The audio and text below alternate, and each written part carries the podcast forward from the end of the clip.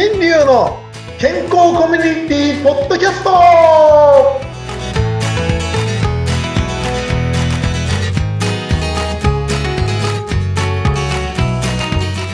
ドブロユートロミスターマウスピースこと大橋新流です。あ間違えた。改めデンタルカウンセラーの大橋新流でした。まだ先生浸透してない。ドブロウートロフリーアナウンサーうなみいくよです。もう一回お願いします。えっと肩書きお願いします。デンタル、デンタルカウンセラーの大橋新流です。はいデンタルカウンセラーの新流先生よろしくお願いいたします。い。やいや参って参った。いや なかなか口がフェロッと次に進んじゃいますね、慣れてペロッとるからね。ね ペロッと。ってこれもね前回の話からちょっとあれですけど何？同じところに戻りたがるっていうのも脳みその機能です。あの、あれ、よく言いますよね。だから人間は変わりたいと言いながら変われないのは、やっぱりも元に戻りたいものを持ってるから、やっぱりこう安全を選ぶっていう心理とそういうか、ですねねそれも全て脳みそが脳が危機そう危機を回避しようとしてるんですね確かに変化するって怖いことでもありますよね。なんかドキドキしちゃう。見えない世界ってやっぱ怖いですもんね。そこか。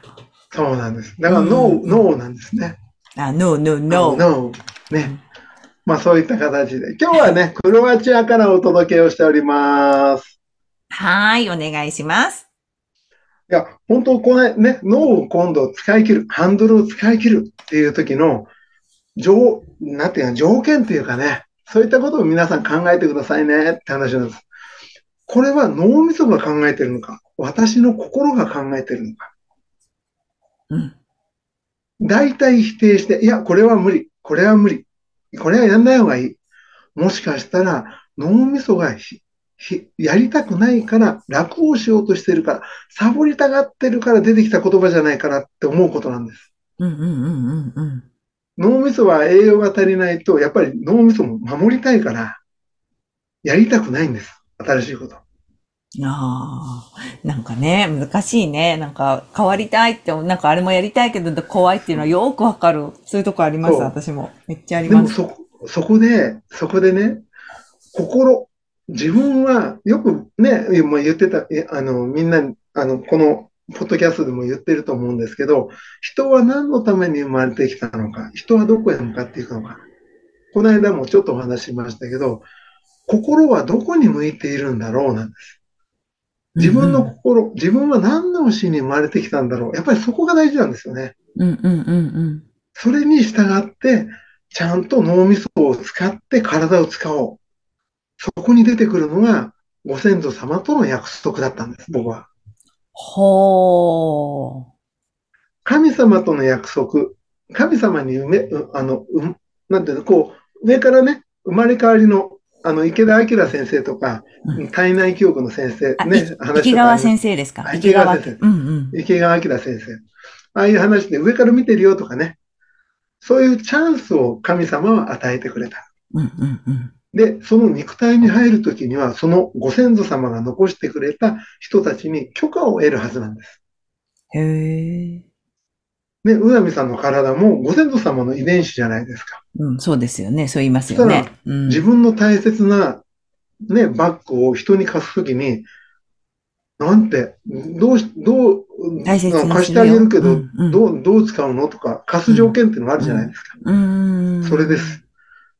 そこを思い出すことが大事です。そ、それって、なんだろう、どうやったら思い出せるんですか、先生？思い出せません。でしょ？思い出せなかったら、うんご先祖様たちを調べてうん、その人たちの功績をより、うん残してあげようとするんです。その人たちの功績以上のことをしようとすれば、ご先祖様たちは喜んでくれますよ。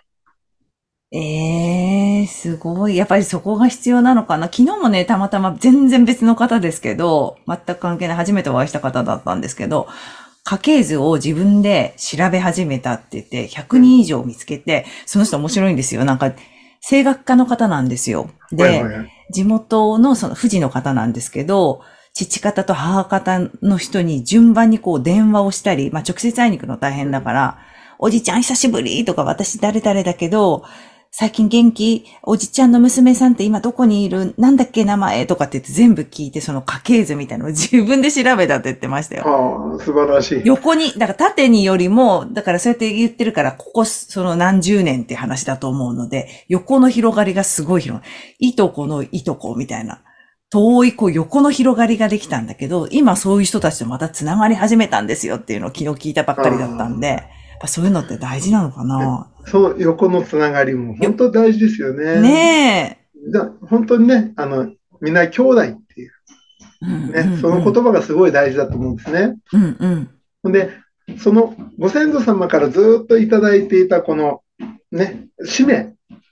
もうなんかいろいろとこう、僕、ね、僕のこの、し、あの、ご先祖様の残したのは、こう、湘南地区を、に貢献した、まあ、徳川家の初期をしてたみたいな話もあったんで、ちゃんと記録にするとかあるんですけど、それに恥じないようなことをしましょう、という話になってくるんです。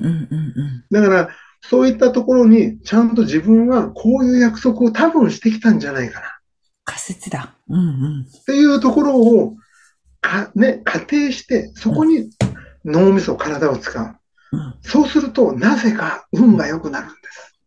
ええー。いろいろと、やっぱり、ああ、やっと覚え出してくれたか、つったら、目に見えない力が助けてくれるんですよ。あ、先生もじゃあそういうのを信じてる人なんですね。感じる人なんですね。実感してるんだ。いや、わかんない。わかんないけど、そう思ってやってるうん、だだってもう生きて、昔過去はもうあったんだから。うん、未来をどう変えるか。うん、これは僕たちの役目。でも、過去にあった人たちがどうしてやりたかったのか。満足して死んでったかなんていうのを調べることはできるじゃないですか。え、調べれる？そんなこと。いやいや、だから、その人たちが何を従っていたかというか、どういうことをしてたかっていうのは、なんとなく話し捨てでもありますよね。例えば職業柄だって。職業をしていたら多分こういうことしたかったんじゃないかなとか、自分に置き換えてみれば、なんとなく湧いてくるものがあります。そうなんだ。その中で神様ね、これは斎藤ひとりさんからの言葉だけど、楽しんでこいよというのと、うん、人にいいことしろよが神様からの命令なんだ。ははははは。で、神様との約束。で、あとはこの体を借りて何をするか。何をして楽しむか、何をして良いことをするかがこの体ということになります。うんうんうんうん、ね、だから私利私欲ではないっていうことなんですね。うんうんうんうん、ところが今のね、人たちを見てると、うんって思っちゃうことがいっぱいあります。政治家が特に。うんうん、残念ですよね。あということで、まあ話がだいぶそれてきましたけど、その心、ね、脳みそを使うために、ね、脳みそをを使って、体を使って、その志を体現するというかですね、できるようにするために、世の中は試練だらけだったってことなんです。うんうん、脳みそを成長させるために、体を成長させるために、いろんなことが、運が良くなって楽にできることじゃなくて、脳みそを育てていかなきゃいけない。だから世の中は試練ばっかりなんだよっていう話なんです。うんうんうん、楽をしてちゃいけないんですよって言うと怒られるかもしれないけど、楽は脳みそをいや怠けさせるんですね。ダメにさせちゃう、うん、だから脳みそ、ハンドルをしっかり心が手綱を握って動かさないと、罰が当たる。うん、それを言っていたのがお釈迦様だったっていう話だったんです。そうなんだ。そうなんです、ね、世の中試練だらけのことをお釈迦様の、ね、仏教ではシャバって言うんです。あ、シャバ、シャバって言いますね、シャバ。うん、そう。ね今もう言いたくなったでしょ？シャバダバ、シャバダバ、シャバダバ、そシャバダバ、シャバダバ？みたいな。いいシャバダバってやつね。そうそうそう。もう世代が。この世界はシャバダバなんです。うん。シャね、シャバダバって言うといいですね。シャバって言うとなんか暗い感じするけど、シャバダバラピー、シャバダバって言ったら、なんかね。だからみんなでね、なんか辛い時にはもうこの歌歌いましょう、みんなで。シャバダバーみたいな。シャバダはいいね。なんか今日ハッピー。っていう感じですね。はい。ちょちょっとこれ聞いてる人何の話してんだよっていう。そう、あっちこっちってね。はい。で、そのね、脳みそに使われている 脳みその話、ちょっと元に戻しますけど、これ。はい、もうギュッと詰め込んで簡単に言いますが、これが今、あの、陰謀論説って言われてるけど、宇宙人に支配されている地球という考え方の中で、そのいい宇宙人、悪い宇宙人の脳みその使い方がそこに現れてるんです。ん？そこにつ突き詰めて分かったんですね。ああ。なるほど。だから人も宇宙人も、宇宙人っていうぐらいだから人って書いてありますけど、宇宙の方も地球にいる方も脳みそという中で原子脳と新しい大脳新品質っていうか現代、人に優しくする脳とお猿さんの脳と違いがあって戦ってるってことがよく分かってきたんです。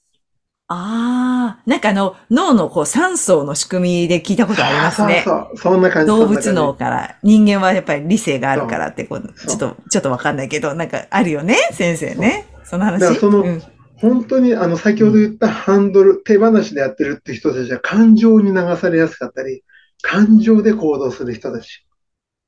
それが悪い宇宙人と同じだったってことなんですやね。だー感情的だから私も悪い宇宙人かな。感情を出すなってわけじゃないです。感情があっていいんです。そこを。そのままぶつけるんじゃなくて、そうですよね。そこを抑えられるかどうかっていうのありますよね。言葉を変えて伝えるとか、その感情ぶつけるんじゃなくて。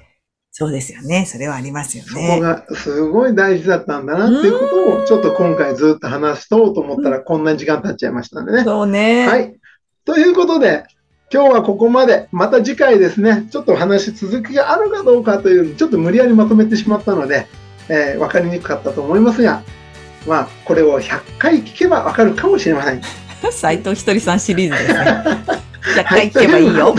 はい。ね、はい、今日もありがとうございました。クロアチア語でさようならは、ドブデーニャ、ドブデーニャまた来週ドブデニャー